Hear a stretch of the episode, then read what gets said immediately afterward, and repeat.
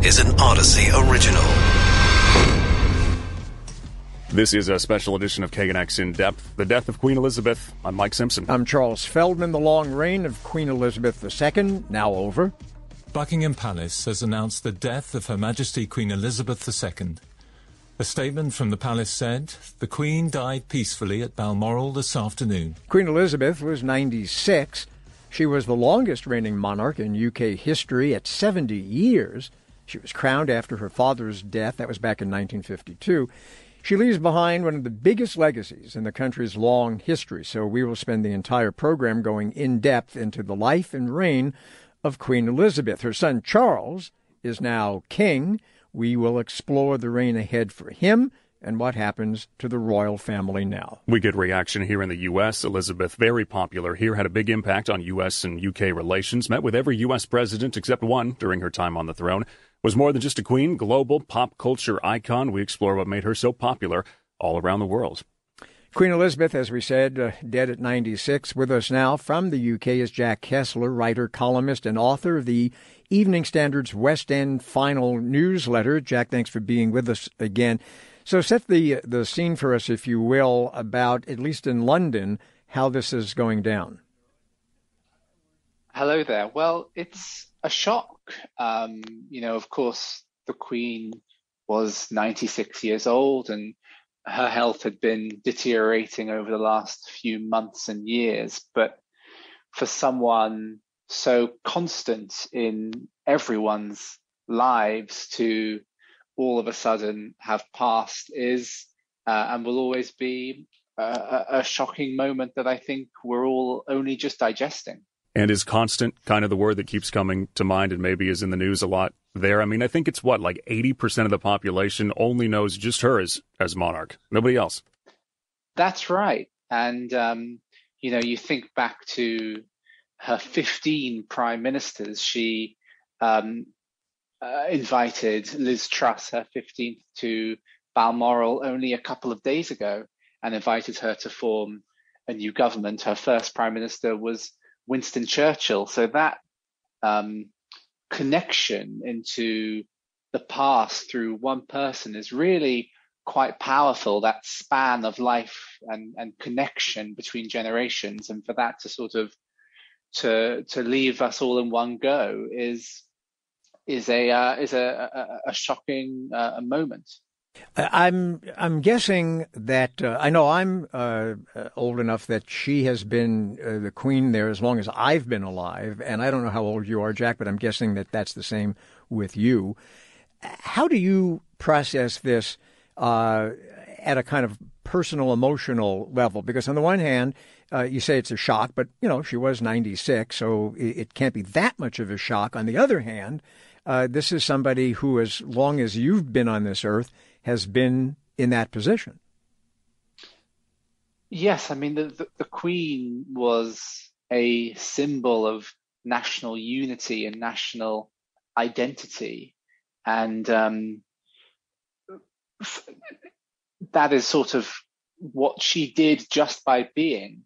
And um, you know, the country has lost sort of the, the in a lot of ways the national grandmother. And you know she she not only as that but also a real life grandmother and mother and great grandmother um, to children grandchildren and great grandchildren and it's um in the same way that the royal family will be coming together now to mourn their tremendous loss. The country as a whole will be doing the same thing. And, and I go back to what I said at the start. I think when you suffer a loss this great, it does take some time to process what is happening. I think everyone listening will will probably know what it's like to have lost someone large in, in their life. And it might seem strange because, you know, most people in, in the UK won't have met the Queen, but they will feel very much as if they knew her because in, in, in many real ways they did.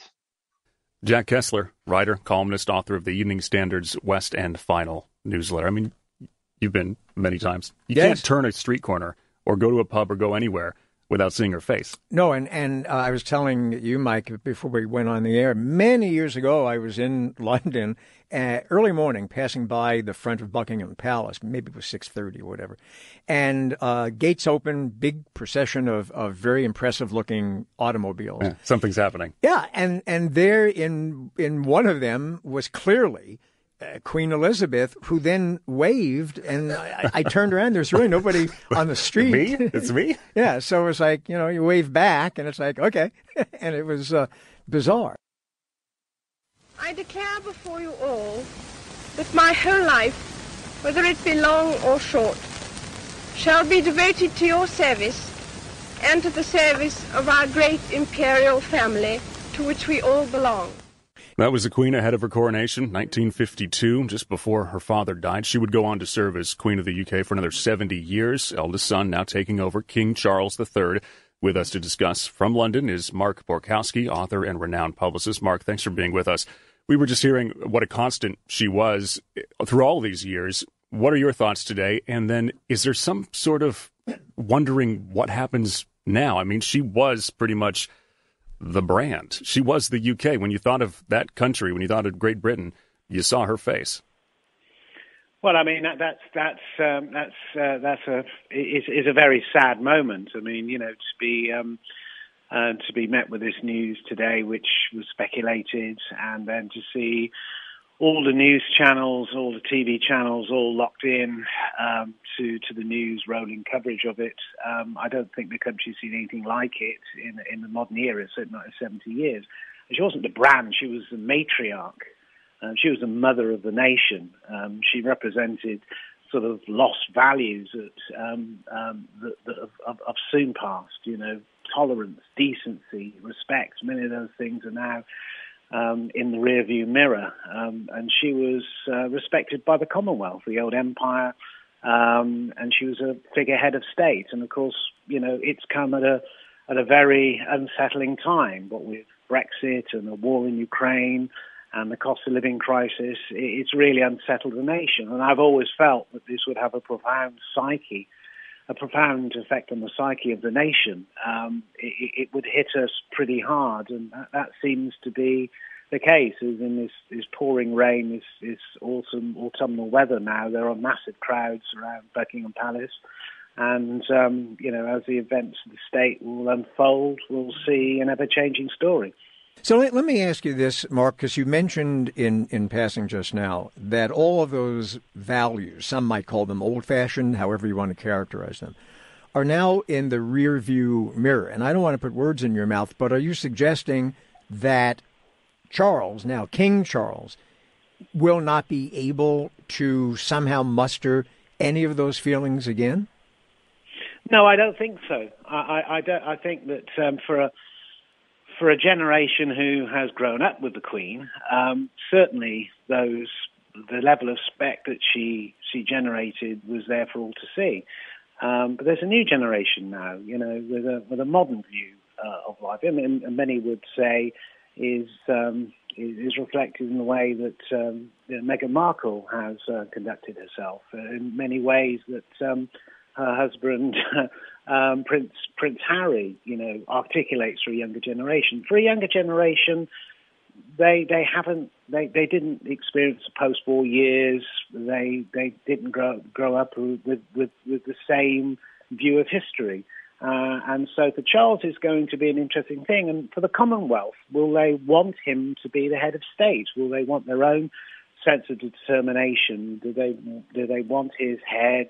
Um, on their on their currency? Do they do they see him as the same figurehead? And I think that there has been a lot of planning and thought gone into as the Queen has entered her into the winter of her years of what the monarchy will look like. And we've seen messaging there's going to be a slim down monarchy.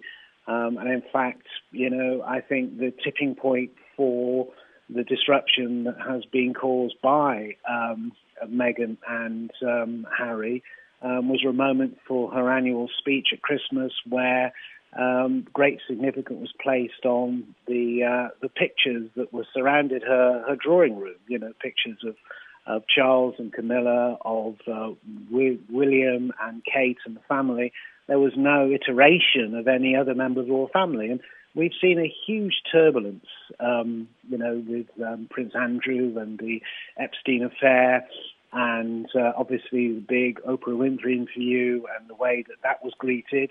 Um, but um, you know, it's it's all change, it's all turbulence, and how the uh, the ship of state will have sailed through that has been with her at the helm.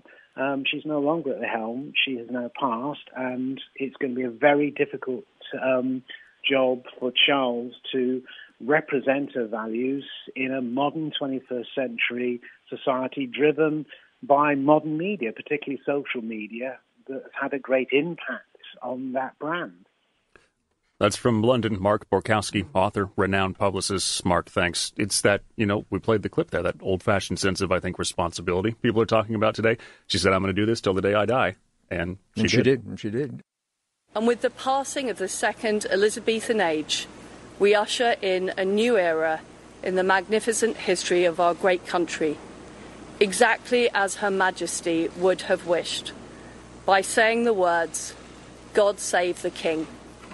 Queen Elizabeth was quite popular here in the U.S. Some people here are reacting to the news with sadness as well as if she was the American queen. With us now, Sandro Monetti, who is a royal expert and journalist, as well as trustee of the Queen's Charity in America, the Royal Society of St. George. Also, we're joined by USC historian Deborah Harkness, who is in London right now. She specializes in British history. Both of you, thanks for being with us. Sandra, why do so many Americans have a an affinity, had an affinity toward the British monarch? Permanence, 70 years in charge. American presidents never last more than eight years. Imagine trying to keep your popularity rating up for seven decades. Uh, that was quite an achievement. The Queen was able to do it.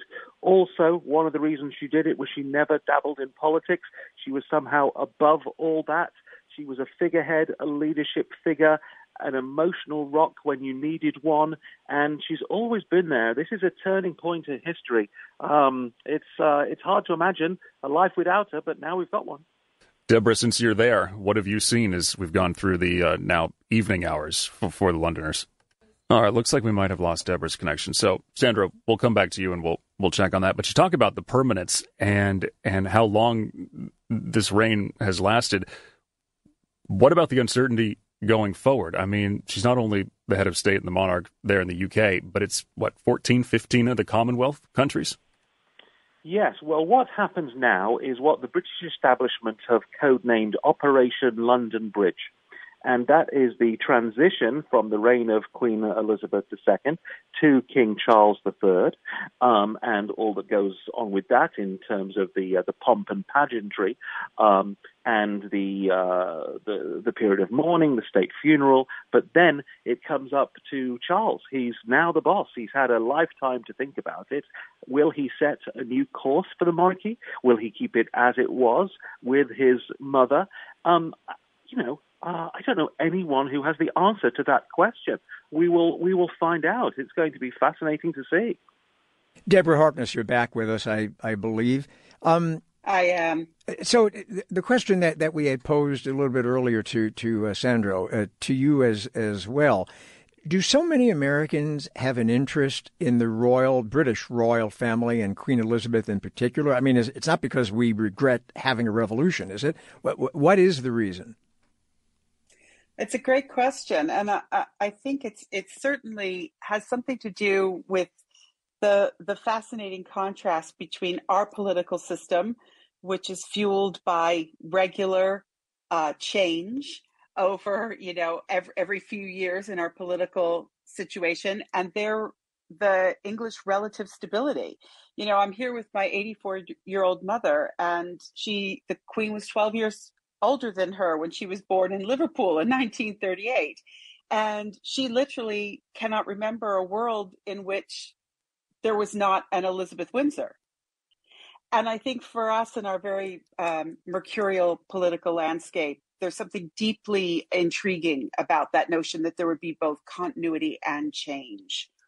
Yeah, I mean, when you start looking at some of the the little nuggets of information that come out, people go, you know what, Hawaii wasn't a state yet. Or you have to go back X amount of generations and then you get to the revolution. Like, it's not that far detached from history, this reign. And I mean, this is why some people get caught up in the, uh, the, the jewels on the crown or the regalness, but this is a also a worldwide historical event that just happened. Absolutely. Um, the Queen was, you know, part of most major diplomatic decisions or right standing, you know, near her father for them, you know, from World War II on. Um, you know, she served the war effort when she was a princess. And, uh, you know, I, I, was just watching um, uh, Canada's prime minister talk about how he never realized that the last time he saw her was the last time he was going to he was ever going to see her and that he how much he would miss her counsel. She just literally had such an overarching sense of the world stage and both again the continuity and the change. And what an extraordinary resource for the whole all of us no matter whether we're we're british or not USC historian Deborah Harkness in London right now. Sandro Monetti, royal expert journalist, as well as a trustee of the Queen's Charity in America, Royal Society of St. George. You think that's that's something that was the commonality among all these world leaders, however they rose to power and, and did all these elections, and then they would meet the Queen and they go, oh, my, I met the Queen. like, well, it was well, a big thing. Yeah, and the other thing, I was just looking at uh, a statistic uh, that she reigned for just about 30% of the history of the United States of America. Yeah. If you you know you take we're not 70, that old of a country. No, thirty percent of the entire history of this country, she has been queen wow. of the UK. This is a special edition of KNX in Depth, the death of Queen Elizabeth with Mike Simpson. I'm Charles Feldman. The Queen united the country during her 70 years on the throne. This is her speech during the early days of the pandemic in 2020 when the country went into lockdown, wanted to assure everyone that things were going to be okay. We will succeed, and that success will belong to every one of us. We should take comfort that while we may have more still to endure, better days will return. We will be with our friends again. We will be with our families again. We will meet again. With us now is Cele Otnes, head of the Department of Business Administration at the University of Illinois. She's the co author of Royal Fever the British monarchy and consumer culture. We're also joined by a friend of our show, Darren Adam, presenter at LBC Radio out of London. Both of you, thanks for being with us. Darren, I'm going to start with you, and I'm not going to mince words with you because we know from, from you being on the program many times before, you are certainly not a royalist. You're not a, a fan of the monarchy. I don't think it was a personal thing with you. It's just you didn't agree with that system, if I got that right. Uh, so, what would somebody like you be thinking now? Because there are many people in your country who I'm sure do think like you. Well, there has been a conversation, a national conversation for quite some time about whether the monarchy sensibly continues after the death of the Queen. And of course, we have a, a new king, King Charles. Prince Charles is now King Charles. There will absolutely be, I think, fairly fairly soon that conversation will come back to uh, to be part of what we talk about in the country, whether a monarchy in 2022 and beyond for the UK is the appropriate way to proceed. Personally, and you touched on it there, Charles, I obviously, this goes without saying, um, I'm saddened by the, the death of anybody. And uh, despite the fact that the Queen was 96 years of age and lived a very long and, and healthy and, and happy life, um, I think a lot of people will nonetheless be saddened and shocked, even if they take the view that I take, that the institution of the monarchy is not one that we would wish to uh, see continue. That isn't new, and that's you know that's not breaking news on a, on a, a day of breaking news. Um, she was a very popular individual, and anyone who takes the view that the monarchy is not the best system would, would nonetheless, I think, in most cases, be able to agree with that. Was there a split, and is there a split among a lot of people where it's okay, we really liked her, it's the rest of the family that there's too much drama, we don't like them? I think with some people, I mean, I, I took the view that the individuals were and the personalities were irrelevant. If your view that the monarchy is the wrong institution is, is the view that you have, then it follows that you don't really care one way or the other about the individual personalities. But obviously, the royal family is full of people who are uh, some of whom are much less popular than others, shall we say? And I would I would suggest that the most popular member of the royal family for as long as I can remember probably has been the Queen. Cele, let me uh, bring you into into this. I'm intrigued by the title of your book, "The British Monarchy in Consumer Culture." Can you explain, and how does that relate, do you think, to now? So, yes. So the book is really about how and why people quote unquote consume the British royal family brand, as we call it. We aren't the first people to coin that term um, or to look at the royal family as a brand, but, you know, it's undeniable that, um, the British royal family uh, has permeated consumption. Um, we have, you know, every chapter in our book could have been a book. We have a chapter on all the media representations in terms, you know, the TV and the films, et cetera.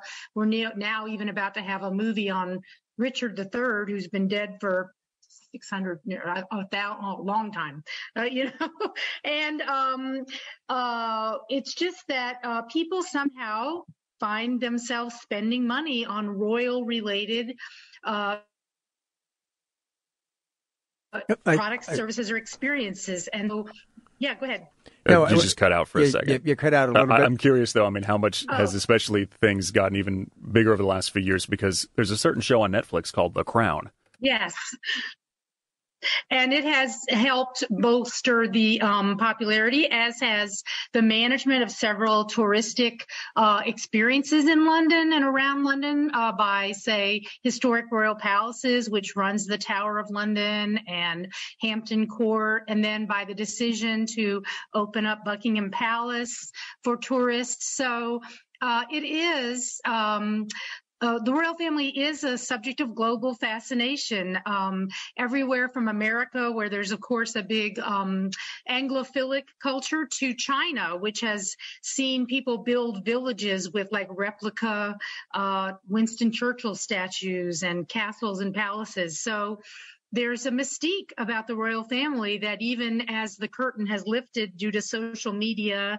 and uh, mass media before that, um, people are still fascinated by this family. Um, as far as the queen, what's sort of ironic about her role in the family is she has been a sort of a low drama figure in a family that um, is often ensconced in drama. So um, I think of her as the great reassurer and the constant, the force of constancy. If you look at what's being said about her in the media today, people just sort of, I think she sort of was the rock. Yeah. You know? and so. Right. But Darren, Darren, uh, with Queen Elizabeth now gone, uh, and she was such a, a draw, uh, as Cele pointed out, uh, in terms of consumer culture. Do people in the UK anticipate a a drop off? Uh, I mean, I hate to be you know crude in terms of business and money, but a big part, as you well know, of the monarchy there is it attracted tourists. But I think it's the buildings as much as anything else. The Palace of Versailles, as I've often observed, is a bigger tourist attraction than Buckingham Palace. So the it's not necessarily true that the the sad passing of, of one individual, albeit that the, the individual at the very top of the institution, is, to answer your question directly, going to impact on, on, on, on tourist numbers in the UK. And also, I, I don't think that's a question that anyone is really considering tonight, if I'm honest. Darren Adam, LBC Radio out of London. Darren, thank you. And Cele Otnes, uh, Department of Business Administration, University of Illinois, and the book Royal Fever, The British Monarchy and Consumer Culture. This acre of English soil is now bequeathed in perpetuity to the American people in memory of President John Fitzgerald Kennedy, who in death my people still mourn and whom in life they loved and admired. You're listening to a special edition of KNX In Depth, the death of Queen Elizabeth, Mike Simpson, and Charles Feldman. Though the uh, U.S. separated from Great Britain nearly 250 years ago, the two countries are the closest of allies. Queen Elizabeth is a big reason for that. Here she was during a visit in the U.S. before and during an address to Congress. there will be an enormous amount of applause going on. I'm told there will be many interruptions. Um, nice friendly ones, ones, I hope. friendly ones. Yes, absolutely. Yes. Mr. Speaker, Her Majesty Queen Elizabeth II, His Royal Highness the Duke of Edinburgh.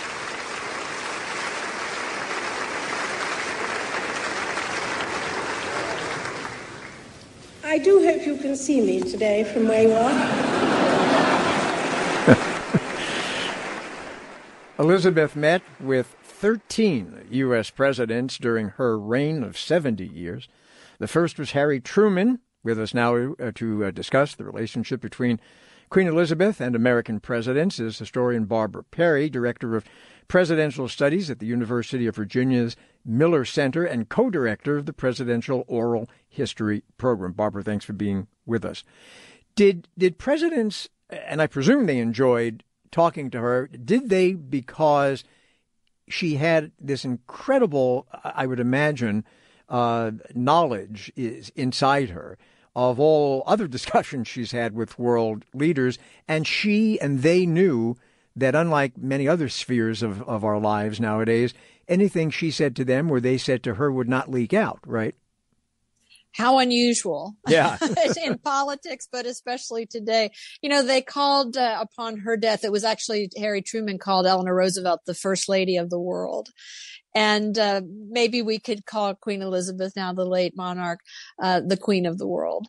Uh, just to your point, that she had traveled to well over a hundred com- countries. She knew uh, heads of state and leaders uh, from the 1940s and 50s onward, and uh, had a, an approval rating like I don't think any president in this country has ever had, except on the occasion of a, a wartime situation.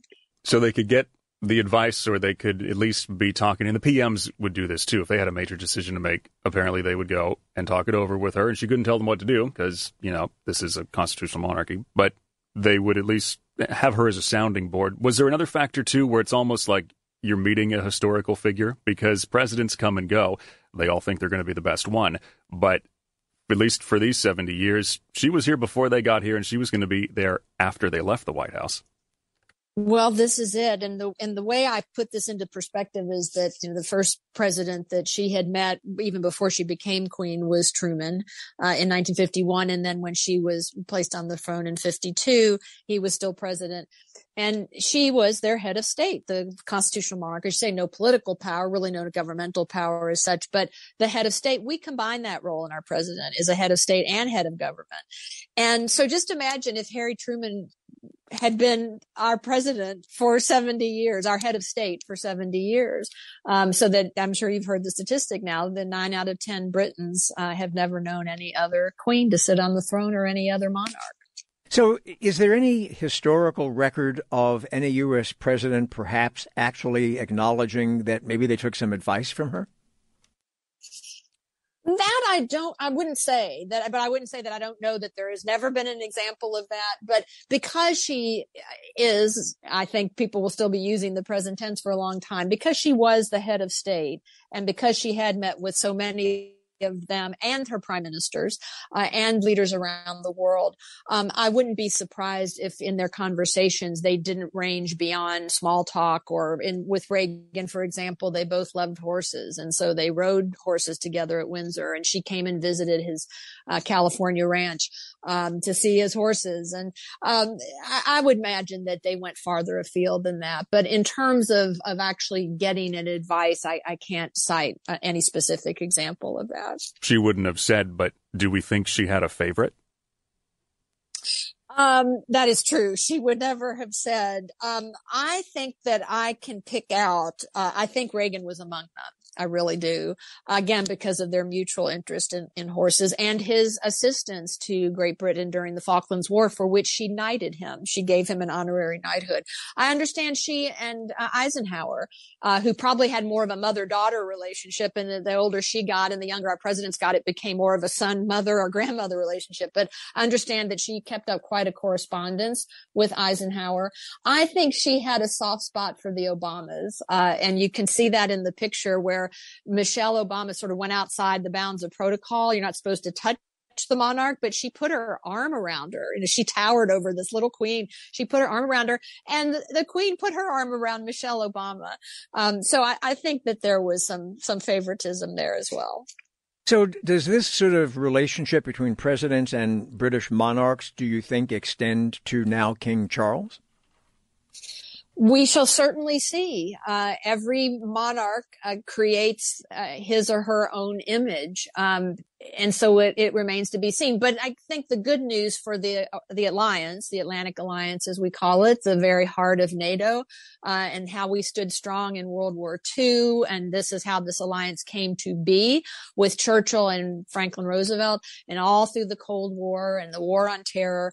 Um, I, I, think it will remain, but he may have a, a different relationship, as I'm sure he will, as a 70 plus year old man. He's just bound to have a different kind of personality. He is interested, for example, in climate. Um, so that may be something that um, he has a link to the United States on. And so I think he'll have his own relationship, but I, I don't think that this will change in any bad way, the alliance. I think it'll, it will remain strong. Now, the only difference would be, for example, if Trump were to be reelected, we know how he felt about NATO and the North Atlantic Alliance. So, um, that could cause a change, but I don't think this change in the monarchy will. Historian Barbara Perry, Director of Presidential Studies, University of Virginia's Miller Center.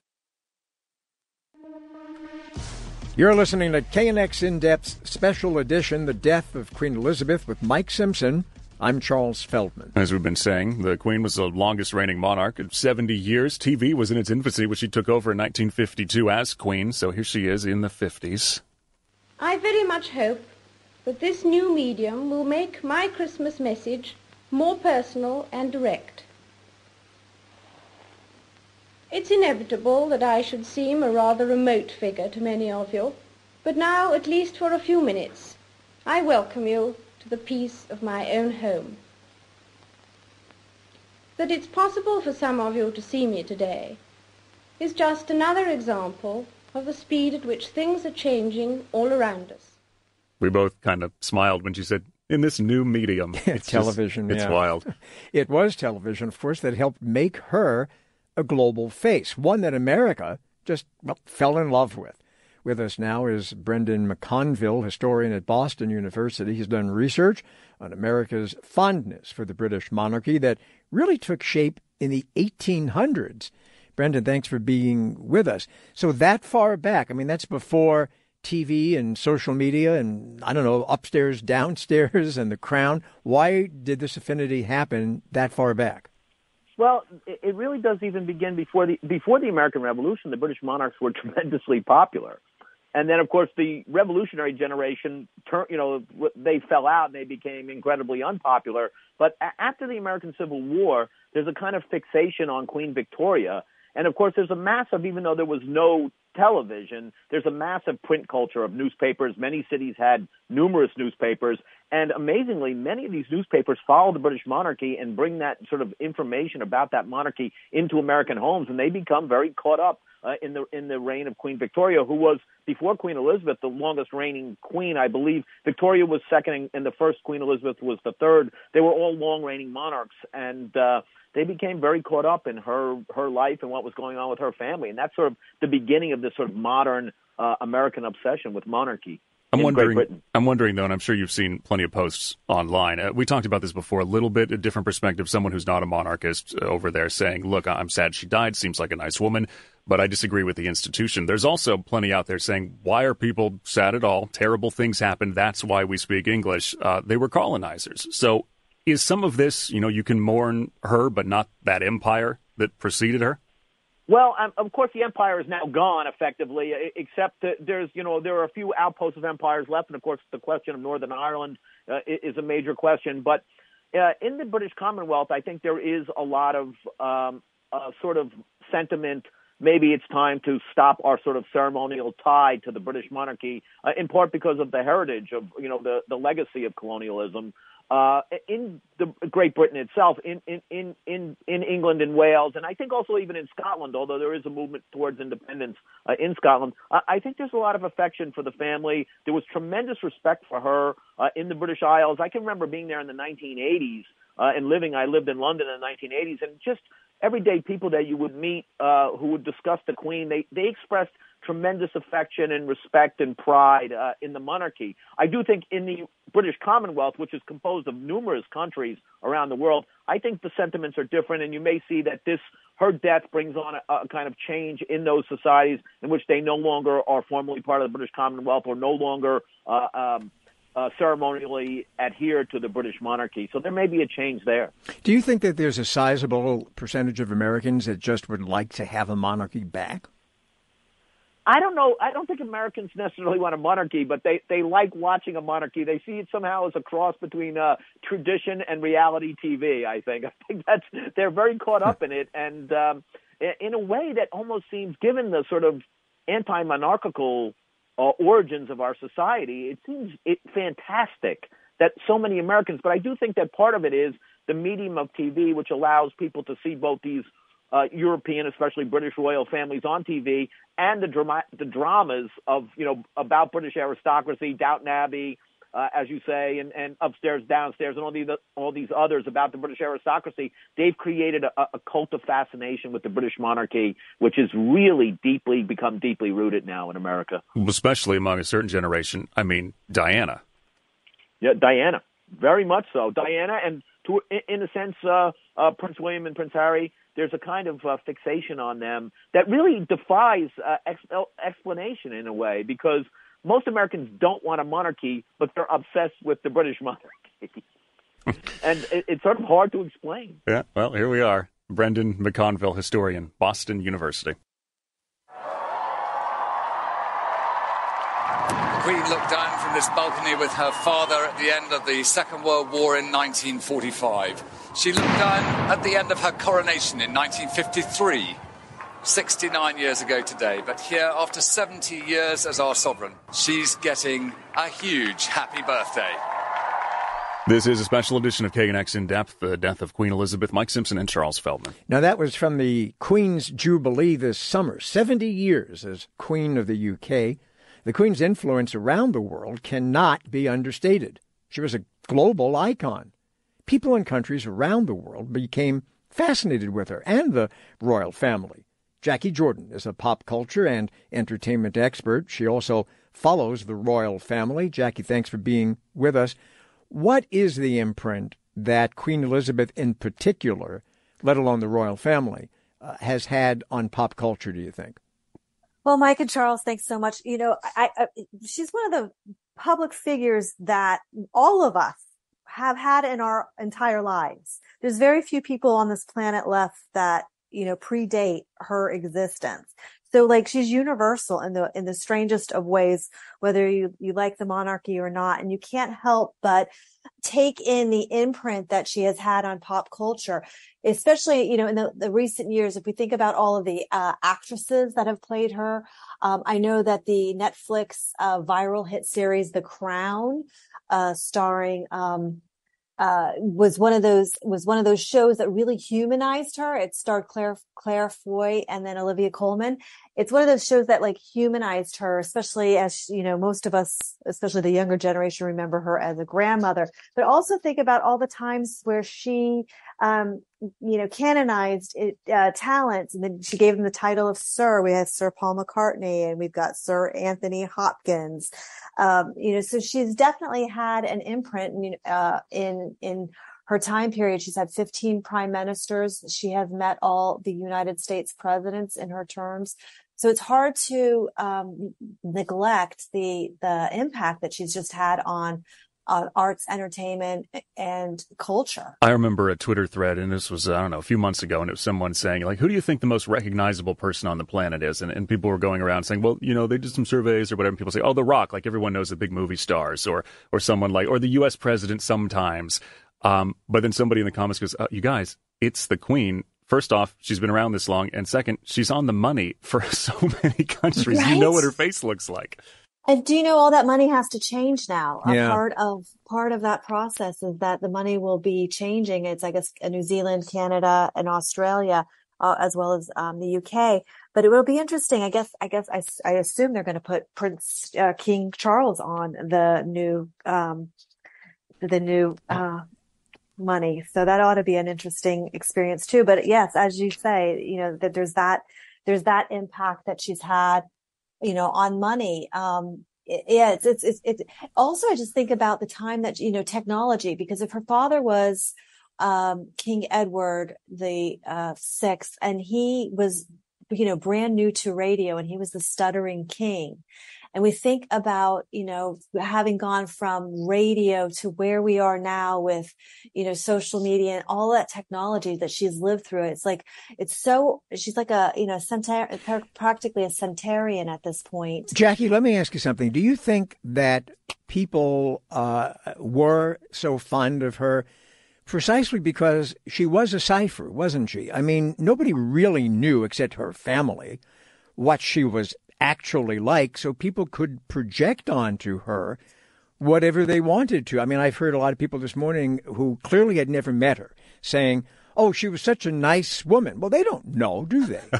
I love that you said that because I think that is such an important part of understanding the enigma. It's so funny because I think about um, uh, Mother Teresa in, in context to that because we kind of didn't know Mother Teresa, but I had had a secondhand um, experience with a woman who spent, you know, 60 to 90 days with Mother Teresa, um, there. And she thought it was going to be a spiritual experience. And she thought the woman was, you know, was from hell. And so I, you know, I had a secondhand experience of what like, you know, someone's actual interaction with Mother Teresa was like, but you're absolutely right. Like most of Queen Elizabeth's, um, anybody who have met her met her in such a formal uh, formal situ- uh, situation where you know that's like rehearsed and it's it's protocoled and ritualized. Like actually as a woman i have no i i couldn't even imagine. And I, you know i don't i don't even did she you know actually even feed her babies you know in the way because it's an interesting question. I don't right know. because queens don't typically nurse and feed their babies. They usually have, um, you know, nursing babies. You don't, and you don't, you don't get that humanized side of it. Most of what we learned about Queen Elizabeth, especially on Generation X, you know, was through the tabloids. Um, and you know, she was, she, you know, and, and her low point for sure publicly was with Princess Diana got killed. So, you know, she wasn't very, she wasn't popular. She didn't handle it well. Um, you know, she thought she was, uh, an ice princess you know, there's, there's, you know, there's still some lingering rumors that, you know, uh, Princess Diana was murdered. So there's, you know, there was all of that, but we, we, we, what we knew about Queen Elizabeth was really what came off the, the tabloids. You know, was she gonna, was she gonna accept Camilla as, you know, as Prince Charles' wife? And, um, it's hard to even think, think of Camilla at this point as you know the queen consort at this at this time. Yeah, it's going to take a lot of getting used to, and and we remember that that period and all those questions, and then you know movies have now been made, TV shows have now been made about it, and then to rebound in the popularity uh, up until up until this point, up until today. We were just mentioning how, and, and this is how we'll end here. You know, we you get snippets of personality, and we had a couple clips where you know she made jokes, and apparently she had a really good sense of humor. People close to her say. So they say. So they say. Uh, we wanted to end with this. It's a story of, uh, it was on Sky News a couple years ago, and it, it was coming back today, so we pulled it. It's one of her police protectors who was talking about a time when he was hiking with her out in the Highlands somewhere, and uh, we'll end it here. We'll let him tell you. But there was two hikers coming towards us, and the Queen would always stop and say hello. And it was two Americans on a walking holiday. And it was clear from the moment that we first stop, they hadn't recognised the Queen, which is fine. And the American gentleman was telling the Queen where he came from, where they were going to next, and where they'd been to in Britain. And I could see it coming, and sure enough, he said to Her Majesty, And where do you live? and she said, Well, I live in London, but I've got a holiday home just the other side of the hills. and he said, Well, how often have you been coming up here? Oh, she said, I've been coming up here ever since I was a little girl, so over 80 years. And you could see the clogs thinking. He said, Well, if you've been coming up here for 80 years, you must have met the Queen. I and as it. quick as a flash says, Well, I haven't, but Dick here meets her regularly. so the guy said to me, oh, You've met the Queen, what's she like? And because I was with her a long time and I knew I could pull a leg, I said, Oh, she can be very cantankerous at times, but she's got a lovely sense of humour. Anyway, the next thing I knew, this guy comes round, puts his arm around my shoulder, and before I could see what was happening, he gets his camera, gives it to the Queen, and says, Can you take a picture of the two of us? anyway, we swapped places, and I took a picture of them with So the Queen, good. and we never let on. And we waved goodbye, And then Her Majesty said to me, I'd love to be a fly on the wall when he shows those photographs to the friends in America, and hopefully someone tells him who I am. Someone tell that man who I am. Yeah, wow. That's uh, interesting. In Funny. depth. KNX in depth for today. We'll be back tomorrow.